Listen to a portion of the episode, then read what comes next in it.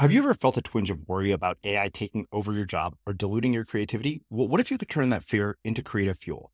We've just published an amazing new ebook called The Four Keys to Success in an AI World. And this is more than just a guide, it's a deep exploration into the human skills that AI can't touch, the skills that are essential for standing out and thriving, no matter how much technology evolves. We're talking about real differentiators here like creativity, emotional intelligence, critical thinking, and much more. Inside, you'll find actionable insights and strategies to develop these skills, whether you're a creative person, a business person, or just simply someone who loves personal development. This isn't a story about tech taking over. It's a story of human creativity thriving alongside AI. Picture this AI as your creative co pilot, not just as a tool, but a collaborator that enhances your unique human skills. The Four Keys ebook will show you exactly how to do that and view AI in a new way that empowers you instead of overshadows you. Transform your creative potential today. Head over to unmistakablecreative.com slash four keys. Use the number four, K E Y S. That's unmistakablecreative.com slash four keys and download your free copy. If you're taking that bigger leap, kind of that bigger innovative leap into something that is going to either transform the art world or it's going to come out as a movie or a book and just like blow people away. Like I've never seen anything like this. Well, that's a much bigger leap and it's going to be much riskier. Like every time you're asking people to take a leap, like with what they're doing, you're going to be taking a bigger chance because there's no validation in the past. You can't get people to tell you you're necessarily on the right track. So what I tell people to do, number one, you have to have a clear vision of what you want to say. You have to have a real feeling that this is meaningful to you.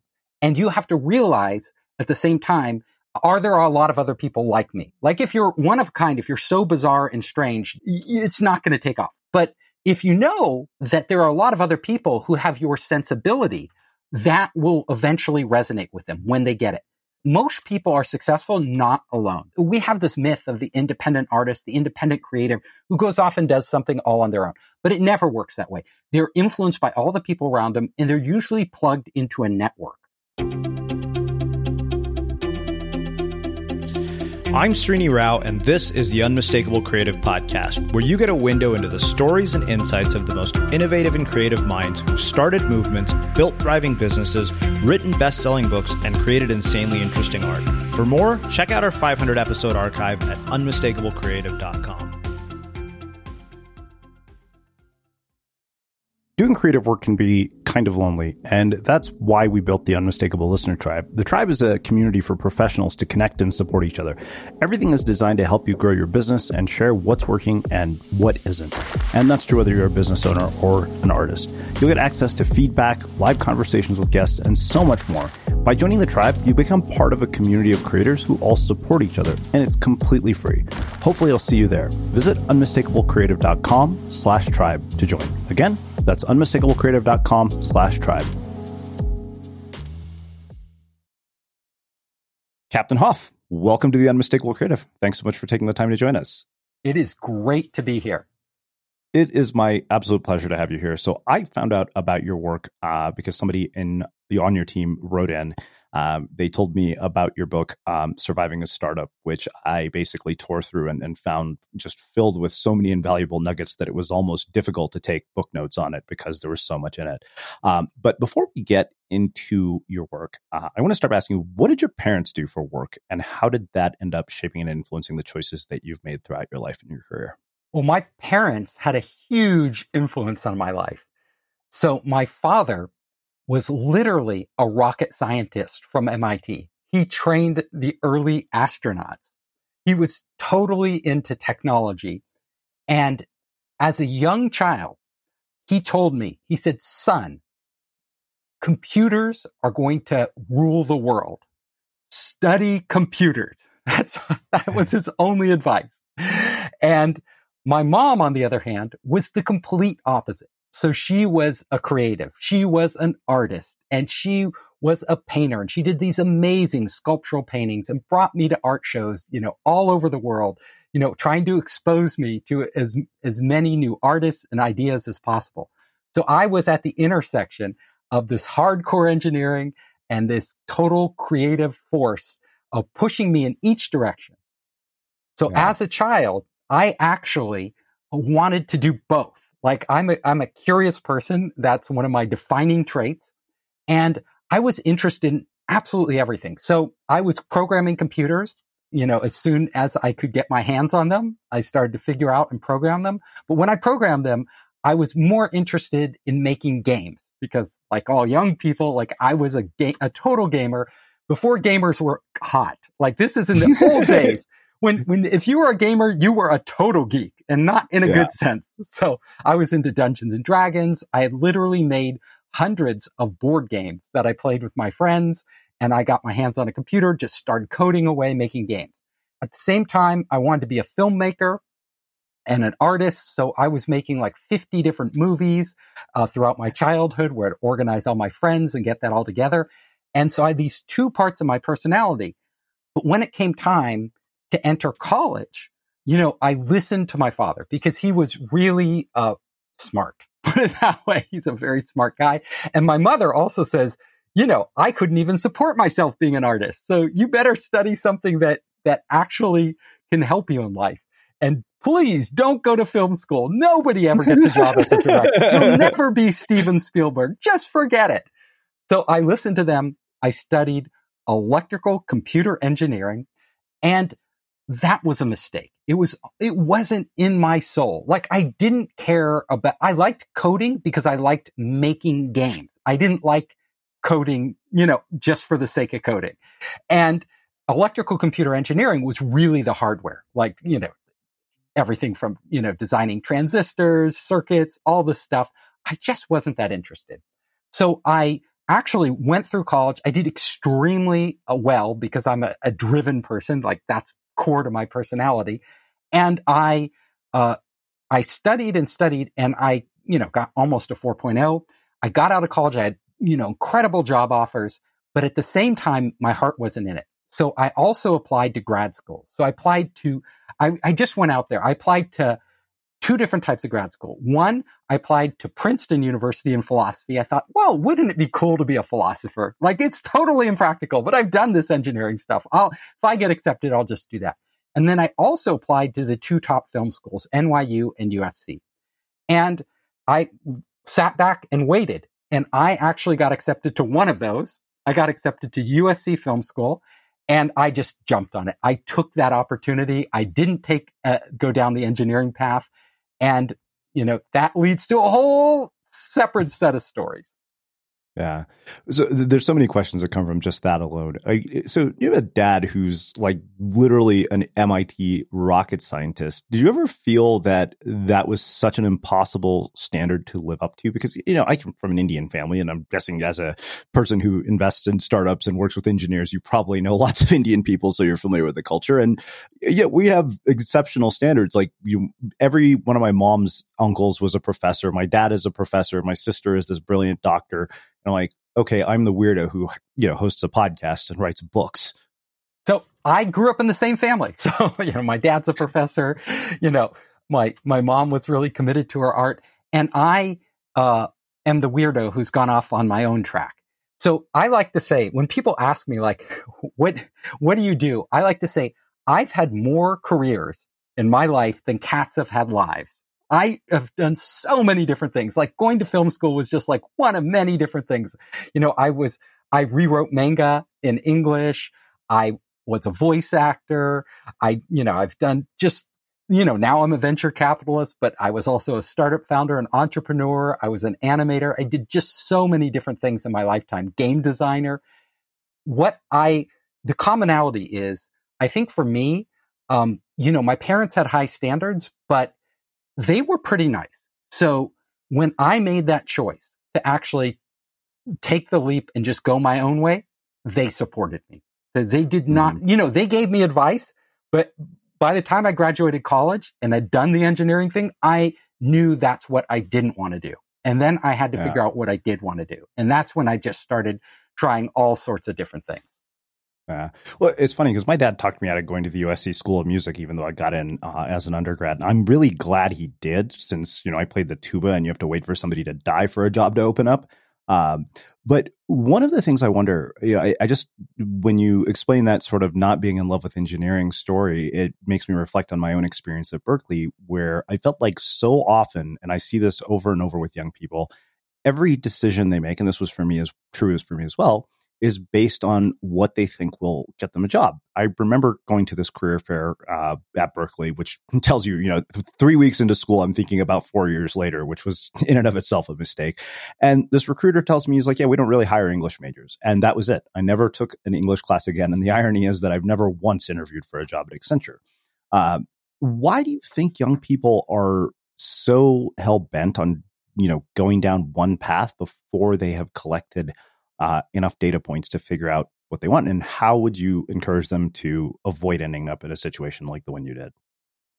I think it's very hard not to be influenced by your parents, by your peers, by society. Like, let's face it, human beings do not live in a bubble. Like, as much as we like to think of ourselves as independent souls, we are all interconnected our independence is actually an illusion. So we think we make all these decisions based on, on our, you know, independent, individualistic nature. But that nature actually is a fabrication of our imagination. Like it's, it's, it's a construct. It doesn't actually exist in reality. So we, human beings, we have all these forces on us coming from all different directions, you know, from everybody we interact with, from all the experiences we've had, from, and then we have our genetic makeup, like, you know, who we are, what our inclinations are, and they're constantly uh, pushing us in different directions. Now, to be practical, uh, I tell young people, look, if you are not uh, passionate about your choices, then what is your life? Like, you know, I like to say life is an adventure. Like I want to live my life like it were a storybook. And I feel like if I am not uh, pushing myself into new, exciting spaces while I uh, have the choice and the ability to do so, what's the point in life? Like, what, what am I doing? I'm just spending time. I'm going to earn some money and then I'm going to die. Like, and, and I'm not going to have those amazing experiences go down those paths that I wouldn't have taken. So I say it's a shame. Like it's a shame. Look at your life. What story do you want to tell yourself? What story do you want to live? Well, you are the author of your life. You can make the choices to make that an amazing, exciting story. And yes, there might be challenges. Yes, you might make mistakes, but you will get to, you will get to see what happens. And if you don't do it, well, then you are choosing a very boring book for your life if you're right. And I, I'm, I, I encourage you not to do that. Yeah. Well, so you, when you bring up the idea of passion, um, I can't help but think of Cal Newport's book, um, Be So Good They Can't Ignore You, in which he starts to really dissect this whole idea of passion and actually discourages following your passion. But I, I don't think he's actually discouraging people to follow their passion. I think that that message is misunderstood. Um, so because you know i had this mentor who would always say he said you know you have to both look at the probability and possibility of your success at something. And he said so often people only consider the possibility but not the probability. And so you know, and when you hear the sort of follow your passion advice that comes in graduation speeches and self-help books it's like okay well that's easy for oprah to say. She's a billionaire. Um, but so what do people misunderstand about this? And and you know where do they ignore context when it comes to that advice I actually write about this in my book, Surviving a Startup, because I coach entrepreneurs now. And entrepreneurs will come up to me and they're like, I am so passionate. You know, they literally exude passion about their projects. They believe in it. They are in love with their projects.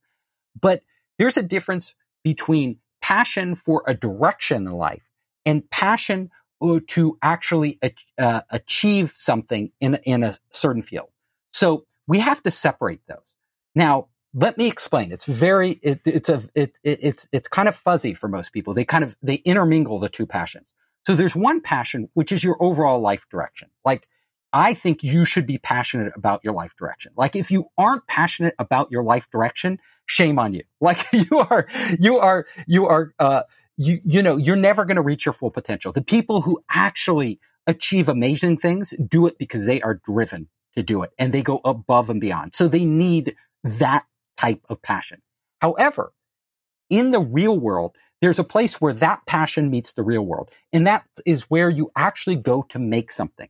And if you are making something for other people, a product, you know, uh, uh, you know, artwork that, that, that they are going to appreciate, whatever it is that you are making to put out into that world, writing a book, you know, creating a movie, it doesn't matter. Whatever that is that you are creating has to actually also resonate with them. If it only resonates with you, you know, you are literally um, it's not going to take off, at least not in your lifetime. So if you really want to be a starving artist and just follow your own passion and ignore like whatever happens in the world, you can do that, right? And you will create whatever you create. And if it doesn't resonate with other people, well, that was your choice. You literally, you know, you will die in obscurity, but you may become famous after you die. You never know, right? But what yeah. good does that do you? I don't know what good it does to be famous after you're, you're, you're, you're long gone. It helps, you know, might help society in the world. And maybe if you can believe that that will happen, maybe that will make you feel good. However, most people I know want some, some rewards during their lifetime. They're, you know, they don't want it after they, they cease to exist. So mm-hmm. what I tell people is that for entrepreneurs, especially, but it's true for artists. It's true for every profession. Like if you are creating something, it doesn't matter how much you love it, how passionate you are. What matters is how much other people love it. So don't be blinded by your own passion. Like don't fall in love with your product or your project. With what matters is, you know, no matter how much you love it, it doesn't mean anything, right? In, in the real world. All that matters is how much the people you're making it for, your audience, how much they respond to it. How do they respond to it? And this is a process, uh, you know, of iteration, right? Great artists like take off because they try lots of things and they see what resonates in the society. They see what goes. And then when they, when they get that feedback and uh, naturally they're putting themselves in it to it. They're putting their passion into it, but it's more than just their passion. It's their passion connecting with creating something that elicits a, a, a strong response, a strong passion, a need in other people. That's what I tell creatives. Hey, it's Danny Pellegrino from Everything Iconic. Ready to upgrade your style game without blowing your budget? Check out Quince. They've got all the good stuff, shirts and polos, activewear and fine leather goods, all at 50 to 80% less than other high-end brands. And the best part? They're all about safe, ethical and responsible manufacturing. Get that luxury vibe without the luxury price tag. Hit up quince.com slash upgrade for free shipping and 365 day returns on your next order. That's quince.com slash upgrade. Hey, it's Ryan Reynolds and I'm here with Keith, co-star of my upcoming film, If, only in theaters May 17th. Do you want to tell people the big news? All right, I'll do it. Sign up now and you'll get unlimited for $15 a month in six months of Paramount Plus Essential Plan on us. Mintmobile.com slash switch. Upfront payment of $45 equivalent to $15 per month. Unlimited over 40 gigabytes per month. Face lower speeds. Videos at 480p. Active Mint customers by 531.24 get six months of Paramount Plus Essential Plan. Auto renews after six months. Offer ends May 31st, 2024. Separate Paramount Plus registration required. Terms and conditions apply if rated PG.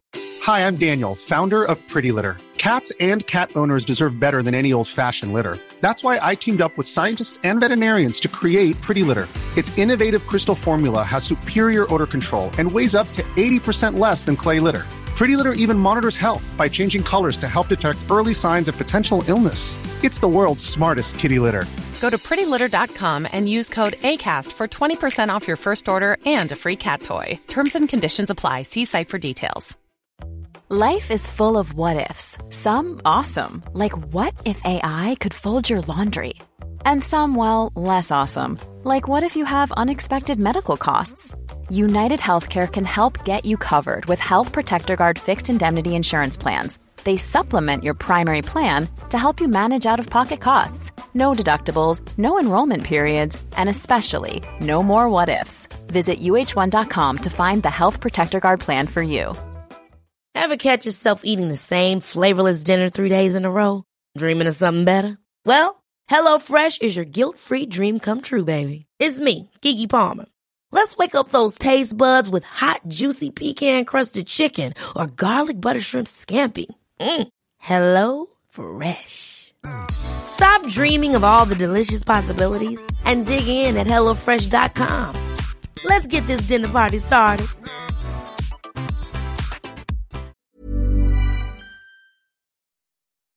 As creators, we're always on the move. Whether it's a live podcast event, a pop up shop, or a workshop, we're constantly interacting with community, and that's where Tap to Pay on iPhone and Stripe comes in.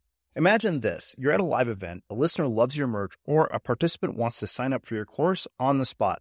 With Tap to Pay on iPhone and Stripe, you can accept their payments right there and then, right from your iPhone, so there's no extra hardware or no delays. Total game changer. It's not just for creators, any business owner can do this. It's about making transactions smoother and much more personal, growing your business in your way. We've been using Stripe for our products and courses for a long time, and now with Tap to Pay on iPhone, you can take your business to the next level too. So visit stripe.com slash tap iPhone to learn more. Remember, folks, with Tap to Pay on iPhone and Stripe, your business is always at your fingertips. Uh, so, how do you make sure that that doesn't lead to constant validation seeking from your audience? Because I think that that's something I see with a lot of creatives too, is that everything they do um, often is driven by the need for validation, which often paradoxically leads to the opposite. Now you're really going deep because this is this is the the dilemma we all face, right? So where do we draw that line? Like if we're always seeking validation, won't we'll, we'll never produce something new because most people uh, just respond to what they already know. Like they respond to a little better version of what they already know. And if you're ju- really taking a leap forward, like Picasso or any of these great artists, you know, you're going to be pushing the boundaries, which mean most people, when they first see it, they're going to, you know, they're going to say, what is this? Like, this is, you know, what are you doing? It's, it's, it's, it's no good at all. I, I would never buy that. So, um, there are, there's a smart way to do it. So usually, uh, the people who actually end up breaking through and, and we have to separate something where you're just making a commercial product, which a lot of the entrepreneurs I coach do, to you're making something that is really going to, uh, uh you know, grab the zeitgeist and influence the culture and, and change and push everything forward. Now, if you're taking that bigger leap, kind of that bigger innovative leap into something that is going to either transform the art world or it's going to come out a, as a movie or a book and just like blow people away. Like I've never seen anything like this. Well, that's a much bigger leap and it's going to be much riskier. Like every time you're, you're asking people to take a leap, like with what they're doing, it's going to, you know, you're going to be taking a bigger chance because there's no validation in the past. You can't get people to tell you you're necessarily on the right track. So, yeah. um, what I tell people to do number one, you have to have a clear vision of what you want to say. You have to have a real uh, uh, feeling uh, that this is meaningful to you, and you have to realize at the same time, are there a lot of other people like me? Like if you're one of a kind, if you're so bizarre and strange that you know, you know, stacking up ladybugs in a jar is like fascinating to you, but it's not fascinating to anybody else. You know, that's yeah. n- you know, it's not going to take off. But if you know uh, uh, that there are a lot of other people who have your sensibility, uh, and even though it, uh, it, you know might not be everybody, but that will eventually resonate with them when they get it. So what you need to do to be successful is actually, you know, most people are successful not alone. We like this, we have this myth of the independent artist, the independent creative who goes off and does something all on their own, but it never works that way. They're influenced by all the people around them and they're usually plugged into a network of other people, people who uh, actually can move the levers, right? Who who are tastemakers. We call them influencers today, but it's been around forever. Like it doesn't matter, you know, how far back you go to ancient Athens, there were influencers out there, and um, really getting uh, those influencers on board with what you're doing early on getting uh, not necessarily their feedback but their input like you know you not their approval you don't need their approval but you do want to see what they think and and uh, putting all that together and then going out with and cultivating those relationships so that when you go out with it, those influencers, at least some of them can get behind you and start pushing it. That can make all the difference. Yeah. Well, it's funny you say that because, you know, we started a podcast 10 years ago when people said podcasts were dead. And I think that, you know, you mentioned the idea of it being meaningful to you. And that was really the only reason I did it. We had no idea that it would turn into a business and we seem to have basically capitalized on a 10 year head start on something that's become a huge cultural trend. That's exactly right. So a lot of times following uh, your your own uh, North Star, wherever it takes you, is really uh, important because that allows you to do things uh, differently than other people and ahead of other people.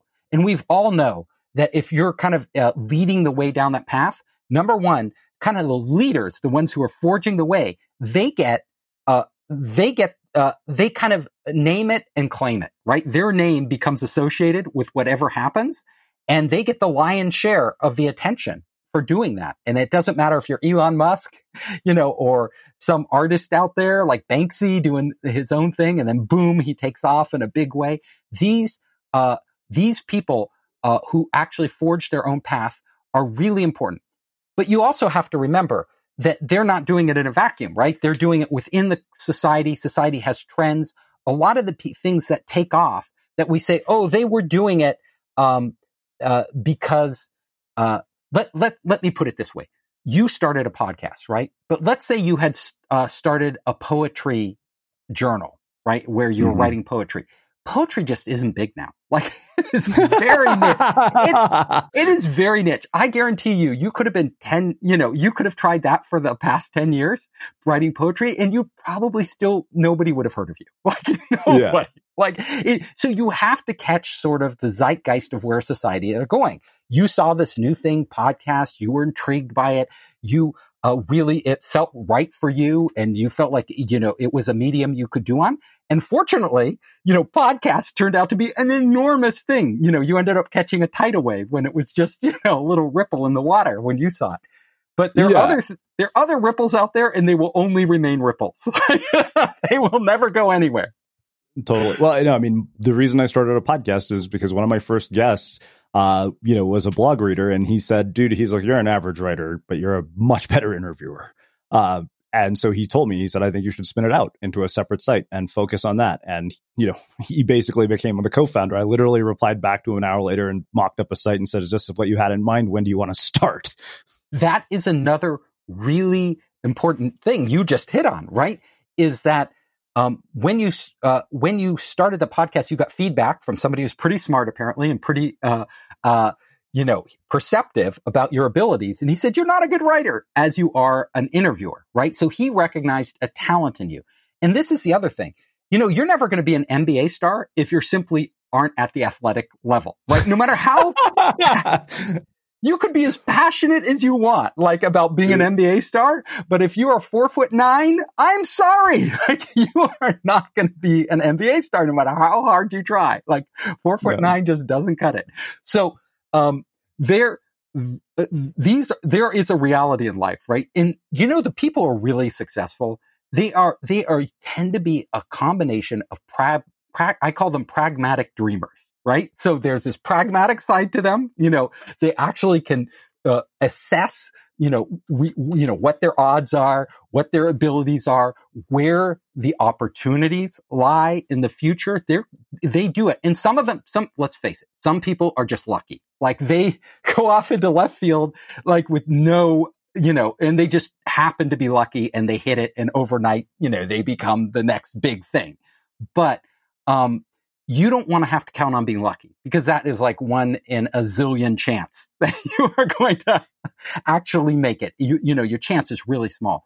So really the smart people don't count on luck. They actually analyze very closely. And again, it doesn't matter if you're doing a business or you're doing a creative project, whatever it is, you have to look at all the different variables, right? All the different things from your own uh, innate skill sets, your own personality, what you can handle, how much stress you can handle, all these things to what the, what's happening in the world around you. What are the trends? What is going to be the next big thing?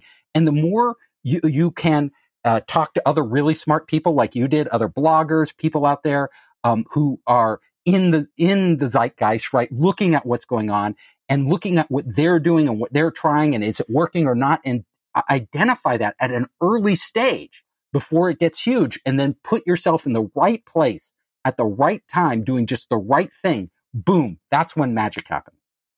Yeah. Well, it's funny you say that because one of the things that really struck me, and it seems like your career has been truly an expression of what you say here, is that the further you venture outside mainstream culture, the more original and unexpected ideas you'll encounter. And this is something that I've noticed in just about every amazing writer. So if you look at Ryan Holiday's monthly reading list, one of the things you'll notice is that the variety of books that he reads from uh, multiple disciplines um, is indicative to me of the fact that he can write such incredible books. You know, he uses examples from every, you know, citing everything from politics to military history. And I, you know, that's one thing I saw is that his inputs are so diverse. And I, Robert Greene once told me that the analogy is like biodiversity. He said the more species that you have in an ecosystem, the richer that ecosystem is. And that's always informed my podcast guest choices as well. Um, so how do you balance that with, you know, also, you know, sort of staying, you know, attuned to what's going on in the zeitgeist? Um, and and you know, I mean, like I said, your career seems to really be an embodiment of what you said there because you've done all these different things. I have seen in my lifetime and, and my personal experience just as well as in the world. You know, I work and I coach and mentor hundreds of entrepreneurs. Like, and some of them are very creative and, and, but they're all trying to do totally new things. They're all trying to break through. They really want to catch, they, they want to be the next Steve Jobs. They want to, you know, combine all these different things and, and break through in a way that nobody has before. And in my own life, you know, I've struggled at that, you know, trying all these different things. And let's face it, most of the things I tried didn't work. Like I tried a lot of stuff that's complete failure. But I will tell you, um, that it's really important, uh, as a creator, as a creative person, person who wants to do something new, to understand, uh, how, uh, new ideas are generated. And new ideas are generated through uh, cross currents. I call them cross currents. They come together. Uh, a big, you know, if you look at innovation, I wrote a whole book on innovation called Make Elephants Fly. And one of the key uh, ideas behind my book is that innovation doesn't happen necessarily within a discipline. The most innovative spaces are interdisciplinary. So the overlap of multiple spaces. So when you, great innovators they don't get their ideas out of thin air. They don't, you know, make, you know, Thomas Edison didn't invent the light bulb. He literally made it better. Like he saw it out there. He's a wow, this is amazing. But it wasn't, you know, light bulbs were burning out really quickly and he figured out how to make a filament that would last. Um, when you are innovating on whatever you're doing, uh, you have to look beyond what other people are, are uh, what other people in your space, in your field, in your whatever profession are actually uh, looking at. Because if you just look at what they look at, you're going to come up with the same ideas they do. Like you, the chance of you coming up with something totally new is really small. So you have to look at other disciplines. So in the world today, if you see the most innovative spaces, they are at the convergence of these different disciplines coming together. So let's take biology and computer science, you know, AI with gene editing. Th- that's where it, we're seeing an explosion of new ideas, new creations, things that will fundamentally change humanity. If you look at any of the, pro- you know, great uh, consumer products that come out there, whether it's a web app or a new, uh, you know, new type of device, whatever it is, it usually combines, you know, influences from the culture, from the arts, from design with new technologies that are just being born that enable people to do new things. But it's not one or the other. It's putting them together and bringing together people on the team who actually have uh, domain expertise in different areas. So great hardware designers uh, with great creative people and user interface designers.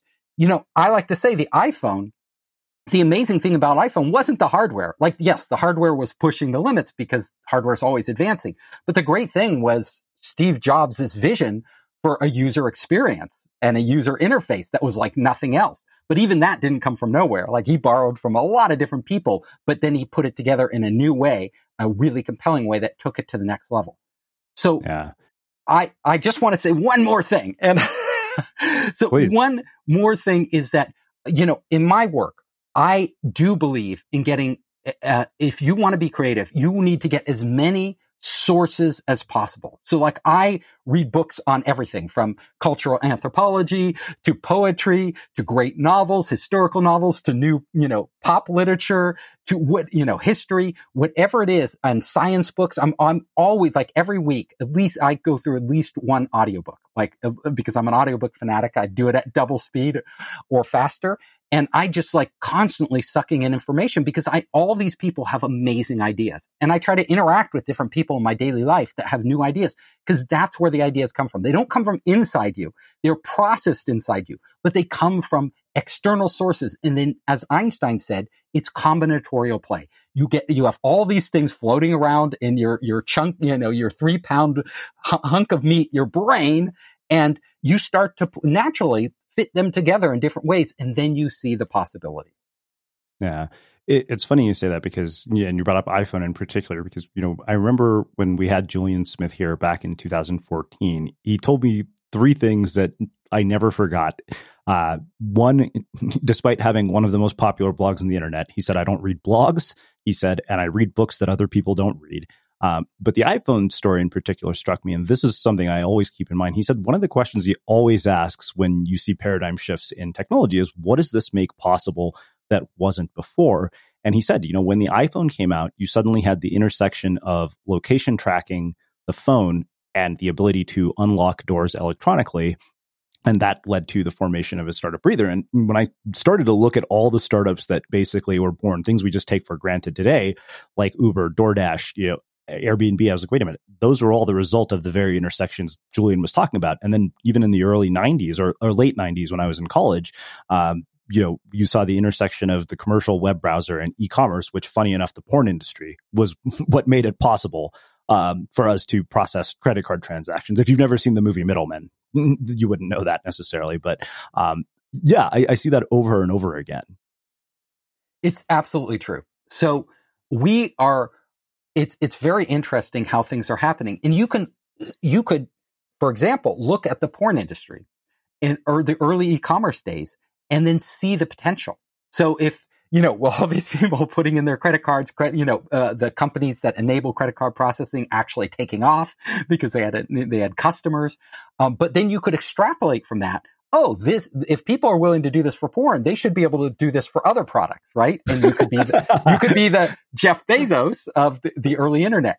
But it's a lot, a lot, a really good thing if you want to innovate is look at what's taking off in one sphere and then translate that into another. Like if, mm-hmm. if something is working in one area, how could I make it work in my own area? And a lot of businesses start this way. You know, it's funny you say that because last night I was, you know, swiping through Bumble or some dating site, and I was like, wait a minute, they should do this for podcasts. You should just have an app where you could swipe left or right to figure out which shows you're interested in or not. That is absolutely right because a basic that's exactly what what I'm talking about is uh, you know, you're looking at the interface for dating and how simple it is, right? And quickly you can expose yourself to a lot of new things. Um, and you could take that mechanism and then apply it to podcasts, which it's, you know, browsing podcasts on most of the apps is a pain. Like it's really, yep. the, the, there's a big problem with discovery right now. How could we make, because there's a gazillion podcasts out there and there's some great gems buried in there, but you wouldn't even know they exist. Yeah, yeah. No, it literally, I was like, oh, okay. I don't know how to code, but I got to start prototyping this as soon as possible. you should.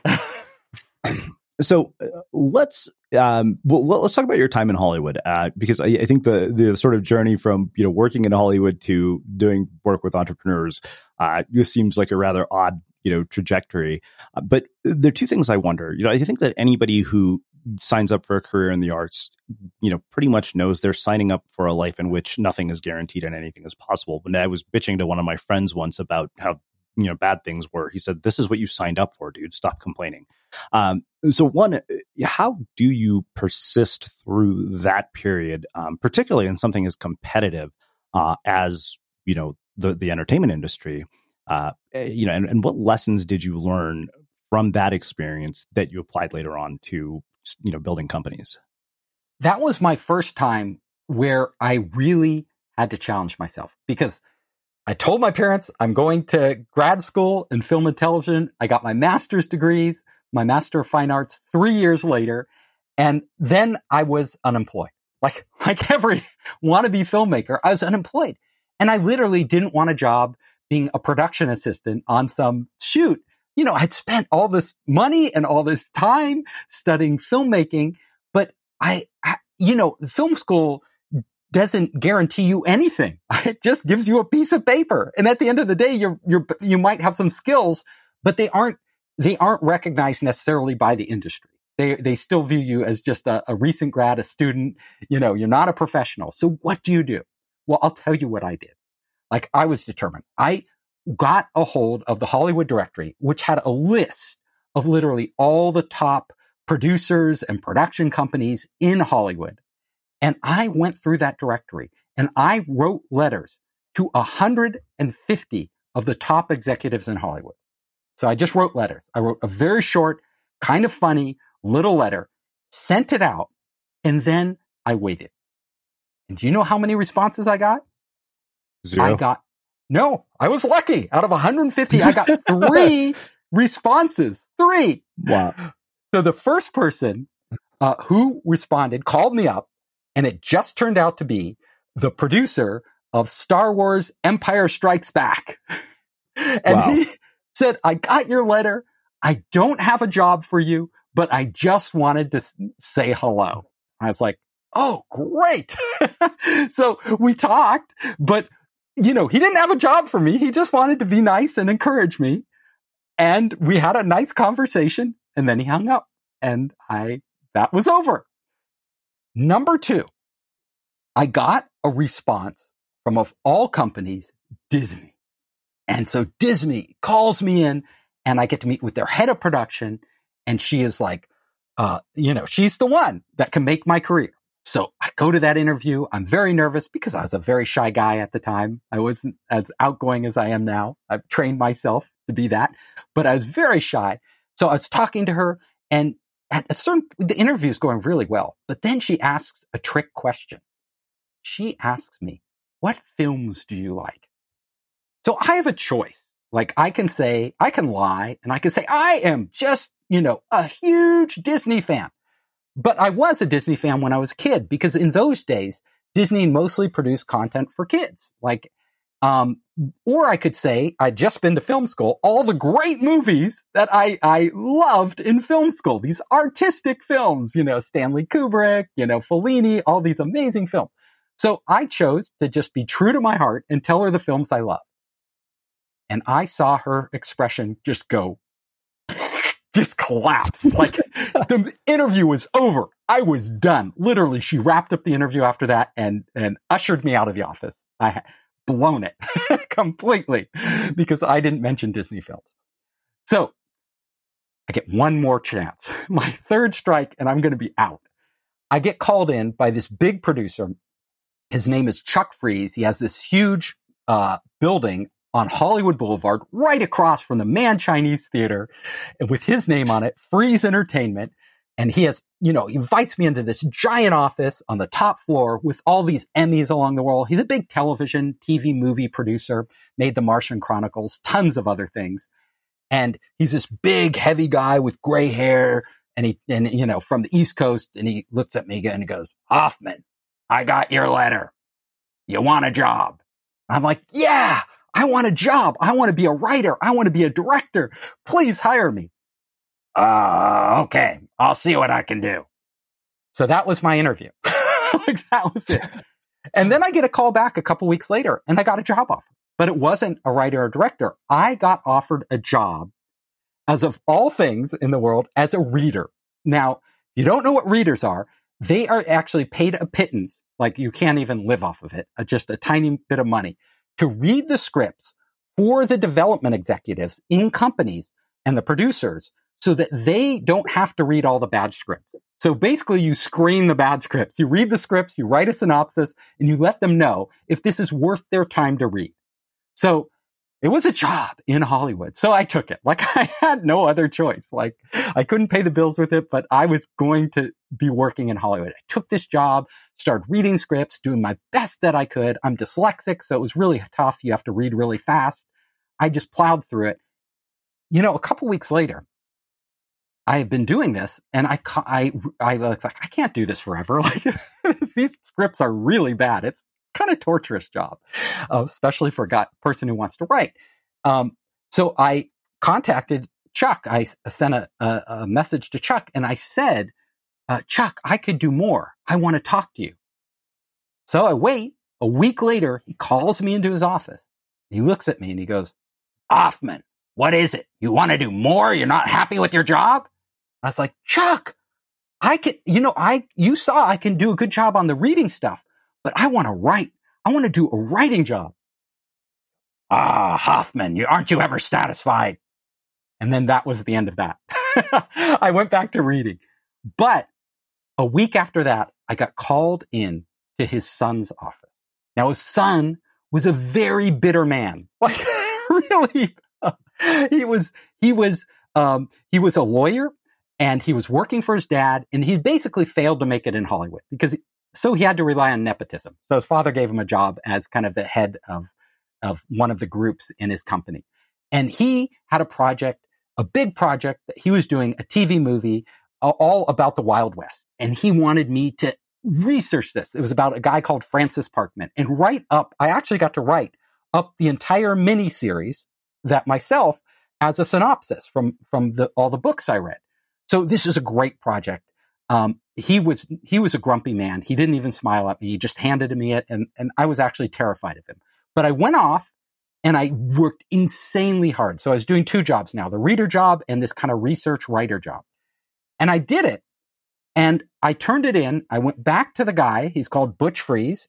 And I went into his office and he looked at me. You know, he just, he's a very intimidating guy. And he said, this is great. Like, this is, you did a great job.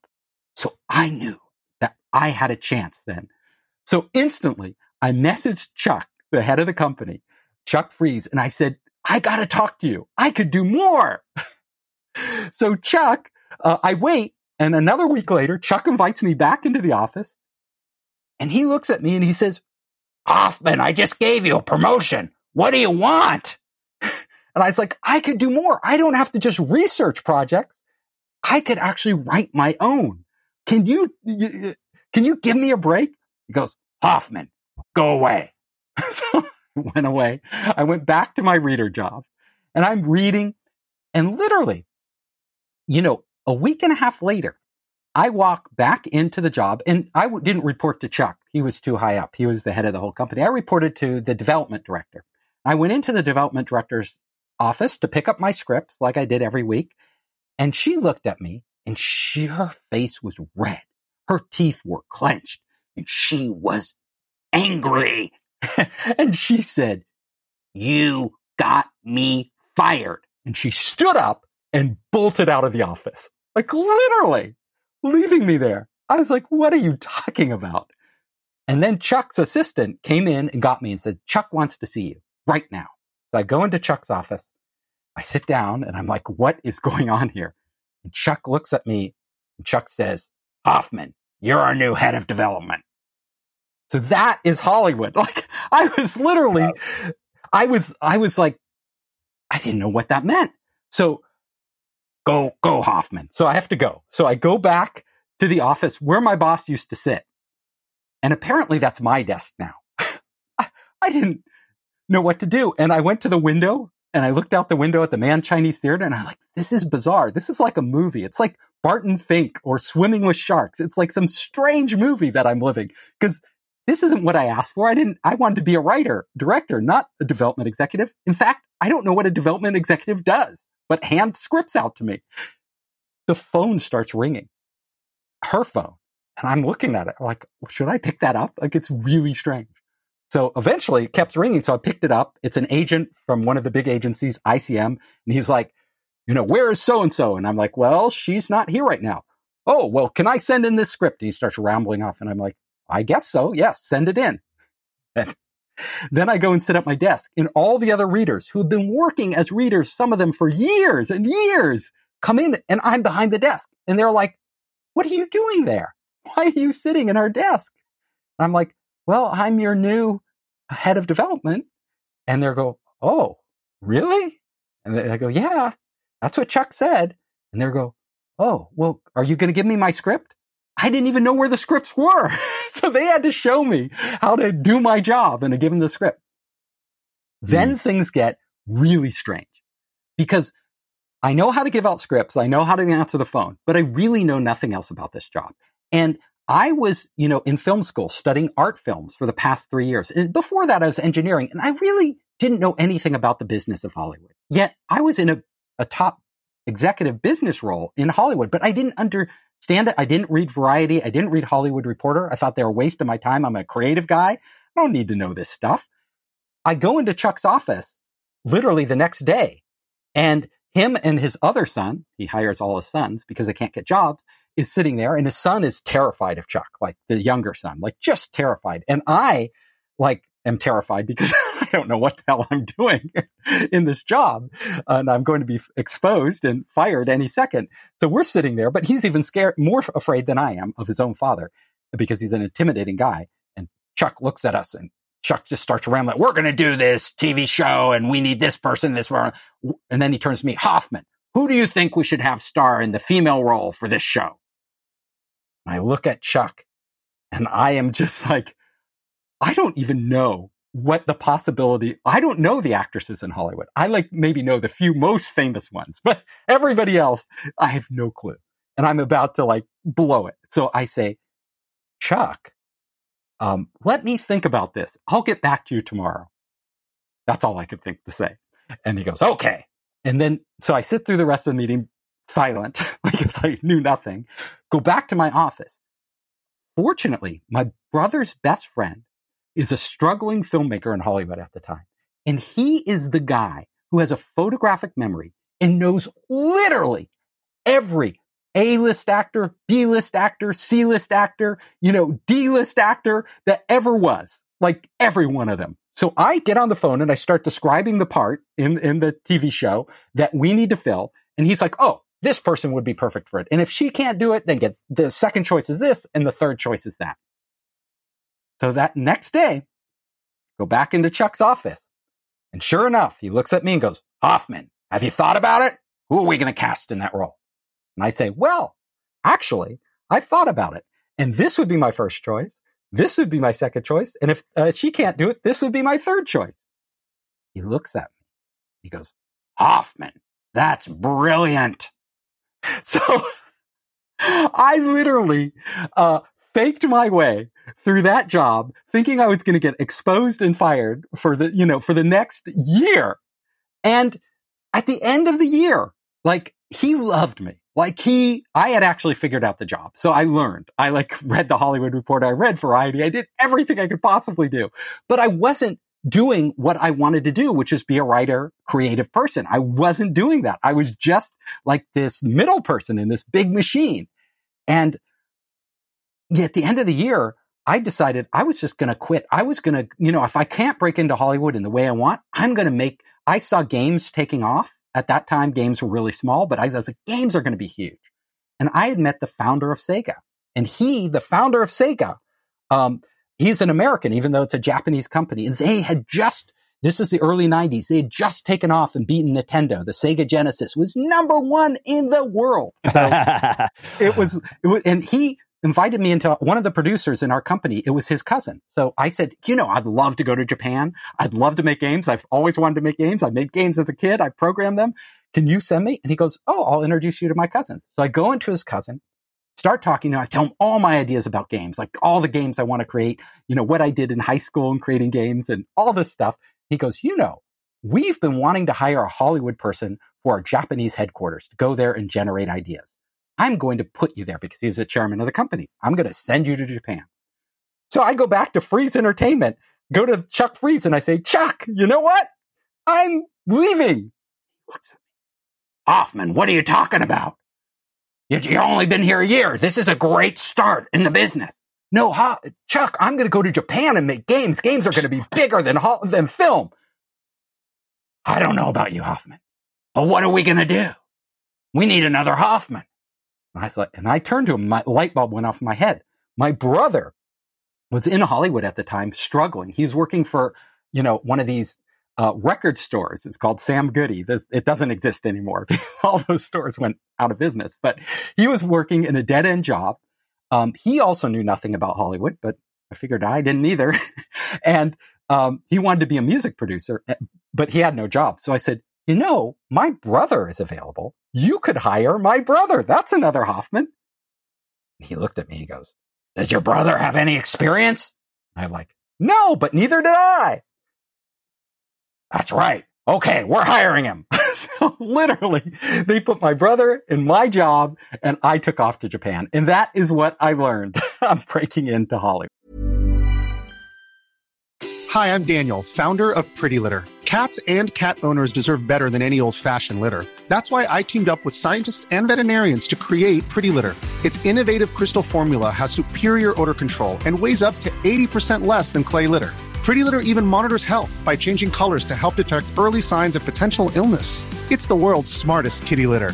Go to prettylitter.com and use code ACAST for 20% off your first order and a free cat toy. Terms and conditions apply. See site for details. There's never been a faster or easier way to start your weight loss journey than with PlushCare. PlushCare accepts most insurance plans and gives you online access to board-certified physicians who can prescribe FDA-approved weight loss medications like Wegovy and Zepbound for those who qualify. Take charge of your health and speak with a board-certified physician about a weight loss plan that's right for you. Get started today at plushcare.com slash weight loss. That's plushcare.com slash weight loss. plushcare.com slash weight loss. Cool fact a crocodile can't stick out its tongue. Also, you can get health insurance for a month or just under a year in some states. United Healthcare short term insurance plans, underwritten by Golden Rule Insurance Company, offer flexible, budget friendly coverage for you. Learn more at uh1.com. Hold up. What was that? Boring. No flavor. That was as bad as those leftovers you ate all week. Keke Palmer here, and it's time to say hello to something fresh and guilt-free. Hello Fresh. Jazz up dinner with pecan-crusted chicken or garlic butter shrimp scampi. Now that's music to my mouth. Hello Fresh. Let's get this dinner party started. Discover all the delicious possibilities at hellofresh.com. Hey, it's Ryan Reynolds, and I'm here with Keith, co star of my upcoming film, If, only in theaters, May 17th. Do you want to tell people the big news?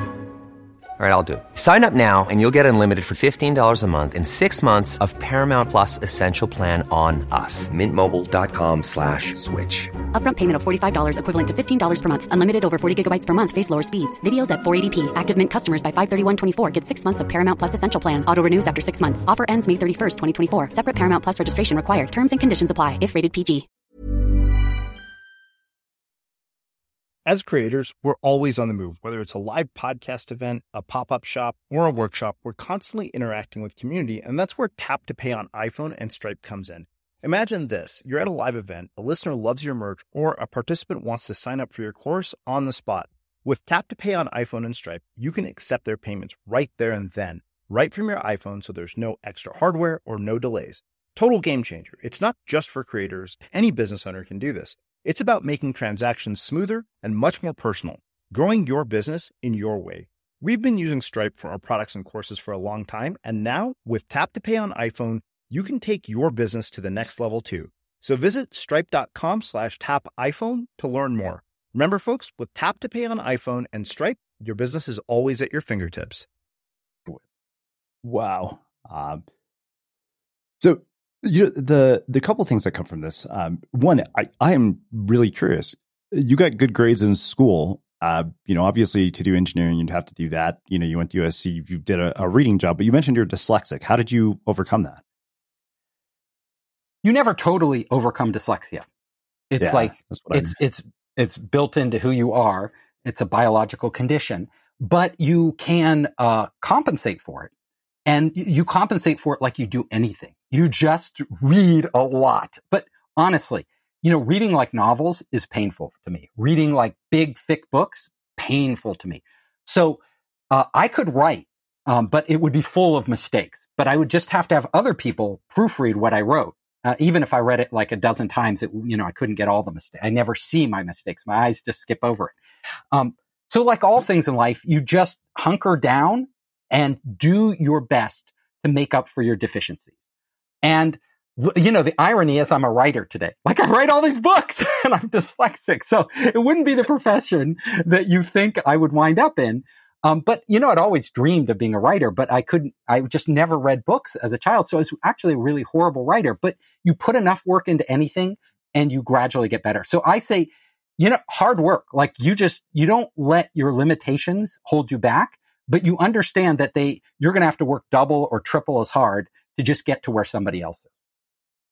Yeah.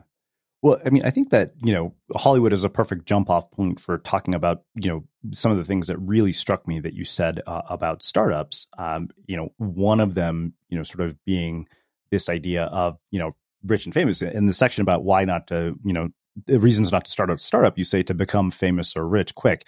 Yes, we all read about becoming Zuckerberg overnight and reaping the glory, but it seldom happens. You're far more likely to wake up broke or worse, hopelessly in debt if you want to lose what little money you have, there's no surer way than doing a startup.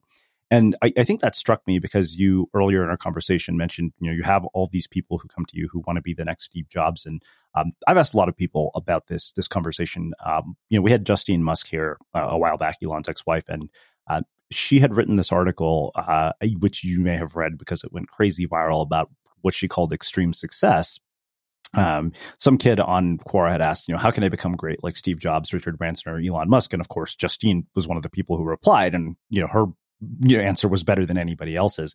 But one of the things that really struck me about my conversation with her was that she said, you know, not to be all deterministic. She said, but I don't think that this is something that can be learned. Like, you're not going to learn how to be Elon Musk. Like, I don't think Elon Musk is sitting around reading self help books to become better at what he does. And so I'm curious, like, what is your view on that? So I get asked, is it nature or nurture all the time? Like, you know, can you uh, learn to become a great entrepreneur or, uh, you know, does it have to be innately part of who you are? And my answer to it is it's not that simple. It's neither one nor the other. So, uh, can you be Elon Musk? Well, probably not.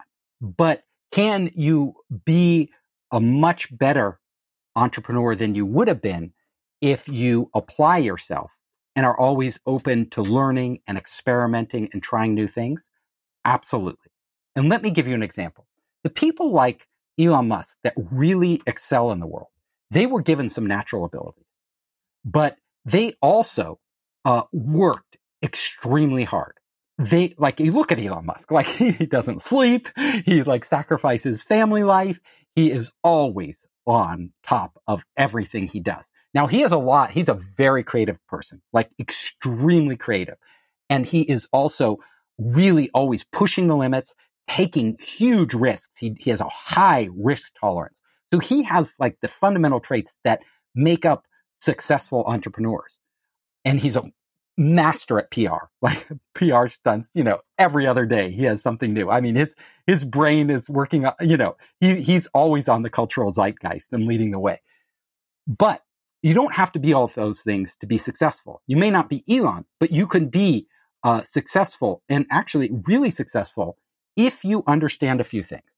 First of all, really important to understand what your strengths are. What are you really exceptional at? And this is where the nature and nurture things comes. Like I said, like if you're four foot nine, you, you know, it doesn't matter. You're not going to be a great NBA star. Like you're just not. If there are certain things about you that you cannot change that are fundamentally, uh, not, uh, going to help you progress in your field, um, then you need to recognize those and you need to figure out a way around them. The people who are successful figure out ways around their own let's call them disabilities or their own weaknesses, uh, their own limitations is probably the best word. So if you are limited in certain areas, in areas that you know you can change marginally, but you can't change that well. I like to say when the really smart people, whether you're being creative person, a business person, a scientist, whatever it is, you will hone in on the areas that you are naturally exceptional at. And you will put an oversized amount of time, of your time and your resources into developing those parts of you. And then you will figure out how those traits, those uh, that you have, inner can actually have an impact on the outside world. Like, so Um, it's not that you don't study. Like Elon Musk, like he's reading books on rocket science. He, you know, read the whole Encyclopedia Britannica when he was a kid. He was sucking up knowledge from a very young age, always pushing himself. Those are, are traits of an entrepreneur. If you're not going to even do that, forget it. Like if you're not going to make an effort, you, you know, almost you are not, if you are lazy, you probably shouldn't go into being an entrepreneur. I will tell you. But if you are driven and you can recognize the areas that you really excel and then complement yourself um, uh, with people, surrounding yourself with people who can actually fill in your gaps. So certain people are really good like at sales and promotion, but they aren't so good at the details. Like they can paint a big picture, they can do all these things, but if they're also really good at getting people on board on their team who are really good at executing on their big crazy ideas like Elon does, then they can actually build an, uh, uh, an organization that is much bigger, more powerful and sustainable than them alone. So you take Elon Musk alone, if he was all by himself, he, you know, he wouldn't be running any of these companies. You don't build Tesla or SpaceX or any big organization, you know, as a solo person. You build it by assembling the people like a machine around you that can get it done. So he has those skills. But I tell entrepreneurs right away, like, look, being an entrepreneur is not for everybody. Like some people just won't be happy because there is a huge amount of stress in it. There is a certain people don't deal with uncertainty well. So if you can't find a way to actually enable yourself to uh, to uh, embrace change, embrace uncertainty, have a high risk tolerance, have uh, the ability to push yourself further, then you probably shouldn't be an entrepreneur. No, you should not. However, if you have those abilities, even if you are, let's say, mediocre, like in the beginning, uh, you can make yourself much better. And as soon as you can identify what I call that superpower in yourself, that latent superpower that you might not even know, and really uh, use that as kind of your spearhead, your entry point into the world, that is when you have a chance to make things take off. And even then, it is not certain. There's also a lot of variables in the world and a lot of luck. It requires a lot of luck. Nah. No, I, I appreciate the fact that you brought up the role that luck plays because even, you know, Malcolm Gladwell talks about this in Outliers. He said, you know, like we try to tell these stories by reverse engineering and trying to follow their path. He's like, you just can't do that. Um, but I do want to talk about one thing. You brought up the whole, you know, idea of the stress of being an entrepreneur, and you actually described it as the biggest emotional roller coaster of your life that you're not going to be able to get off of. Uh, so we had Sunil Gupta here who um, wrote the book Backable, and he talked to me about this idea of what he called an emotional runway, um, which is your ability to maintain your sanity effectively during you know the process of building a startup. And what I wonder is, uh, how do you keep your self worth from you know being intertwined with the results of your business as an entrepreneur because i think that i see that so often. It happened to me with you know writing books. It was like oh my value as a person is determined based you know based on the number of people who listen to this show and the number of books i've sold and i realized that was a recipe for misery. It is so true. It is really hard to divorce your self perception your your identity from what you do in the world and the reaction and how the world reacts and it can be crushing. Now, some people are naturally more immune to this. Let's face it. That is one of the allows some people to excel in the world because literally they're genetically programmed where they don't care what other people think. They're just going to do whatever they do. And they have this, you know, over outsized belief in their own abilities. And they've done studies and they have shown that entrepreneurs tend to be overly and unrealistically optimistic. They tend to believe in themselves when, you know, when they shouldn't, when there's really no evidence for that, that, that they have anything special, but they believe they're special. And the, you know, belief plays a huge part in, in determining your destiny, but it isn't everything. So the, it's, it's like all things in life. Like there are, it, it, life is, is, is never clear cut. Like it's never just one thing. Just believing in yourself is enough. No, but I would say believing in yourself, being overly optimistic, those will increase your odds. Will they make it happen? No. Um, there, uh, it, you, you know, you have to be able to accept rejection. And so fundamentally, if you are going to do something new, if you are going to break new ground, be innovative, uh, create something that, you know, nobody else has created in the way you've created it, then you are fundamentally by the, in, by the nature of what you're doing, doing something th- that is prone to failure because it hasn't been tried. Things that have been tried over and over, you can be pretty sure it's going to happen similarly the next time. But those things tend not to break out. So you, this means you're going to take risks and, and often, more often than not, you're going to get slapped in the face or knocked down or knocked even unconscious because you can, you know, literally you're going to take a big punch, right? And you're going to have to pick yourself off the ground and go again. Um, so there are ways where you can make those blows that you're going to get in life uh, less painful, and that allows you to continue. So if you're super sensitive and you just can't handle the pain of emotional rejection and self doubt, then it's going to be really hard for you. Again, maybe you're choosing the wrong path for you. And there are different paths for everybody. Some people are much better in supportive roles. Some people are better in leadership roles. Some people want to do something that they're never going to be good at. Other people naturally love to do what they're good at. People, you know, there's all, you're, there's so many different types of people and, and combinations of people and abilities that what I tell you, th- my fundamental rule is this. Go out there don't care what happens because you're going to get knocked flat. And if you feel the pain, you have to take that pain as a challenge. You can't take it as, oh my God, I can't go through this again. You can say, throw, hit me harder. Like, hit me harder because I'm getting back up. You have to hit me harder. Like every time I started a company, boom, I was on the floor at some point thinking, we will never get funded. We will never do, I can't go through another round of pitching investors, like, and having them doubt me. But I would yeah. just get back up and do it. But I wouldn't do the same exact thing over again, like in the exact same way. That is a recipe for failure. So if you get knocked down, boom, you know, you didn't, you, you wrote a novel, it was crappy. You get back up, you write another novel, it's crappy. you get back up, you write another. Maybe at a certain point, you have to recognize you're not a good novel writer. there are other skills that you may have that you can really excel at.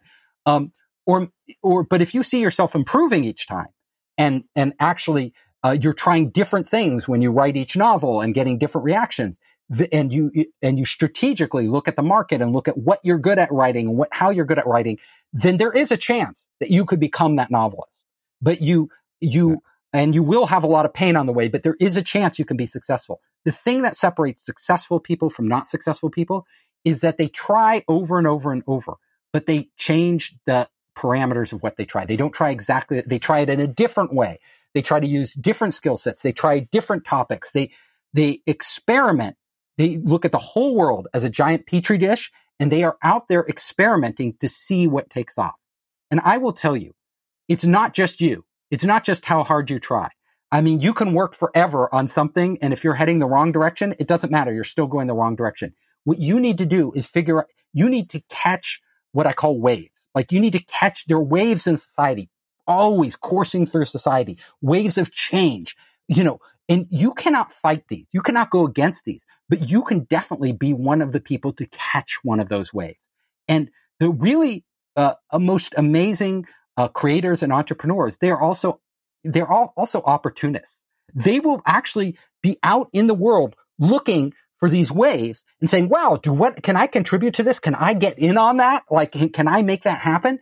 And all it takes is one big one and you've made your career. Like you've literally made your career. So, um, uh, the, the fundamental rule, I'll reiterate it one more time, is always keep trying, but never try the same exact thing twice. Always look at the feedback you're getting, adjust, course correct, change how you're doing it.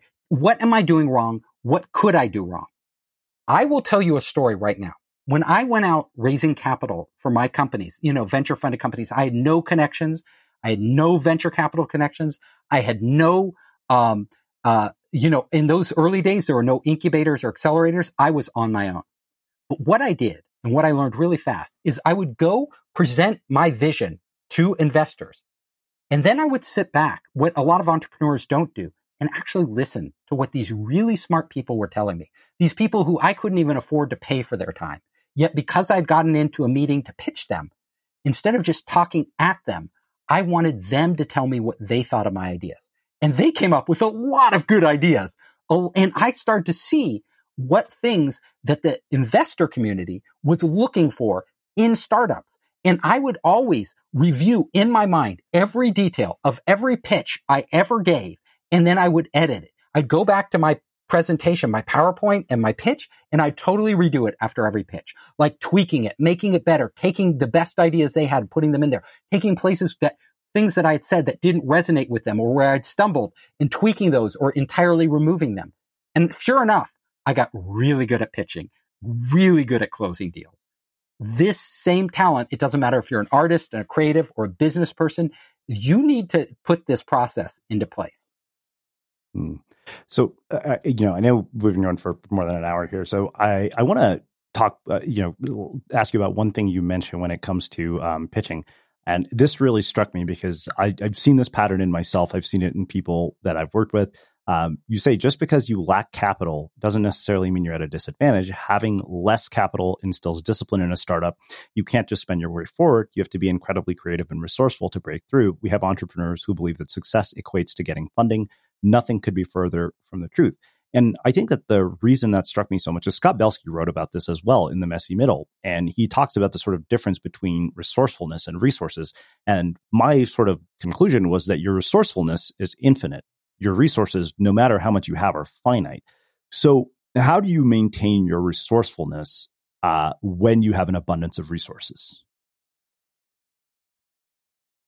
I like to say that early stage entrepreneurs are often better off not getting funding too much money too early. Because if you get too much money, what it does is it locks you into a path. Like as soon as you get a lot of money, you start hiring people. As soon as you hire people, you have to have a direction, a plan. You have to fix a plan uh, and you have to point everybody in that direction and start going. However, in the early stage of any venture, any uh, company or business or project, a lot of times you are trying to figure out what the world really needs, what the world will respond to. And you don't know this when you begin. You have ideas in your head, but they are only ideas in your head. And they are there, they are dreams, they are visions you have, but they have to connect with reality somewhere to make this thing take off. So in the early stages, what you want to do is have just enough money so that you can go out into the world with something and show and put it out in there and start to see what happens. You, this could be a prototype.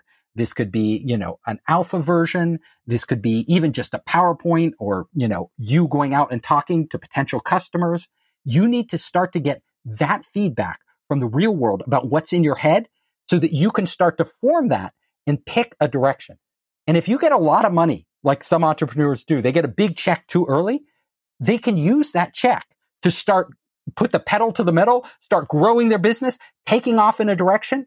But more often than not, if they haven't really found what we call a product market fit, if they haven't found that there is a huge pent up demand for what they have and that they are the ones to provide it to customers in a unique way, then they just end up going in a wrong direction. And they spend a lot of time and a lot of money building something that nobody wants. And basically they run off a cliff. Like it ends up killing them. And I have seen this happen to so many startups. There's so many companies out there that actually there's companies out there that have raised hundreds of millions of dollars on an idea that never worked.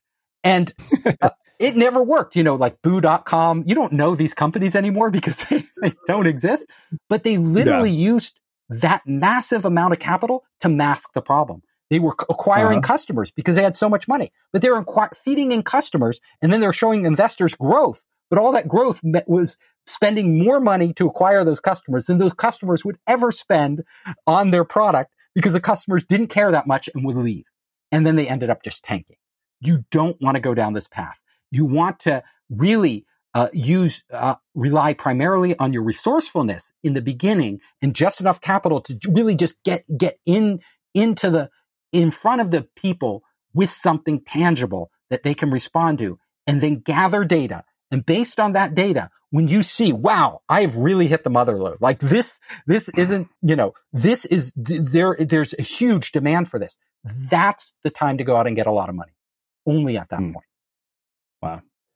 So let, us finish by talking uh, about one last thing. Um, you know, you talked about the fact that we're sort of youth obsessed, and you say, you know, we seldom see stories of 50 year old entrepreneurs hitting it big, but if a teenager launches a mildly successful startup, it's news.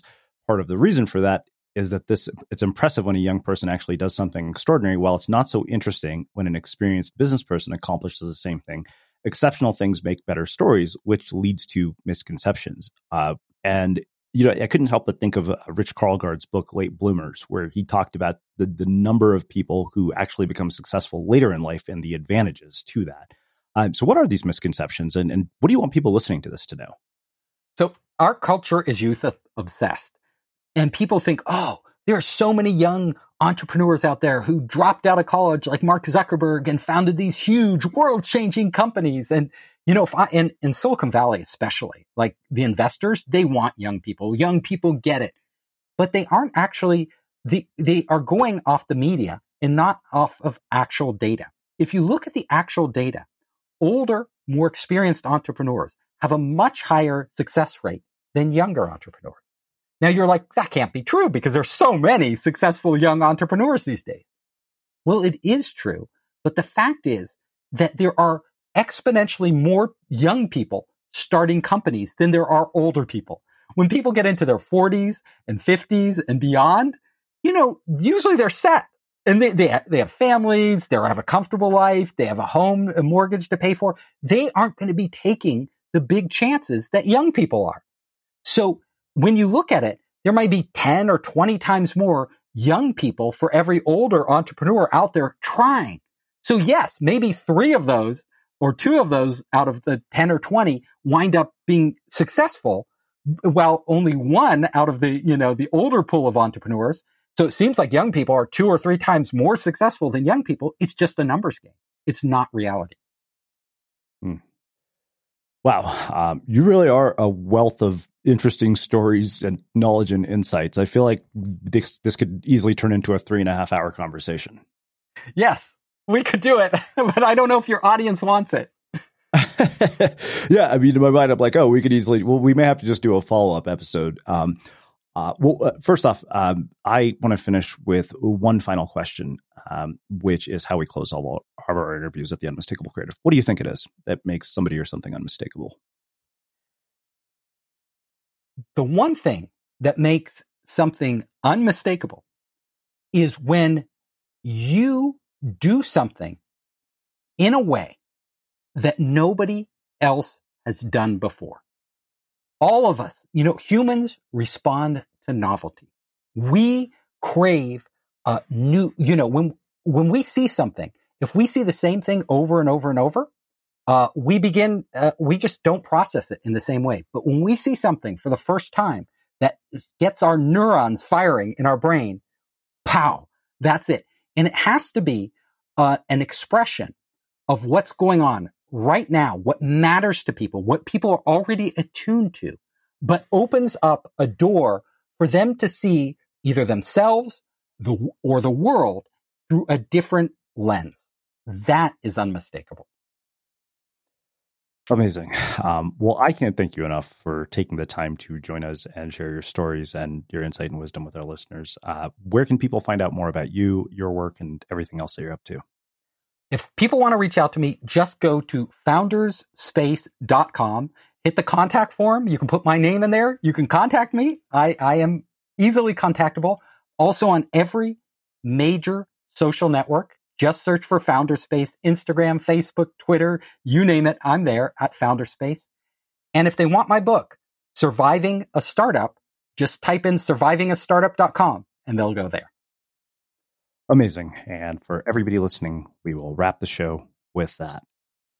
Thank you for listening to this episode of the Unmistakable Creative Podcast. While you were listening, were there any moments you found fascinating, inspiring, instructive, maybe even heartwarming? Can you think of anyone, a friend or a family member who would appreciate this moment? If so, take a second and share today's episode with that one person because good ideas and messages are meant to be shared.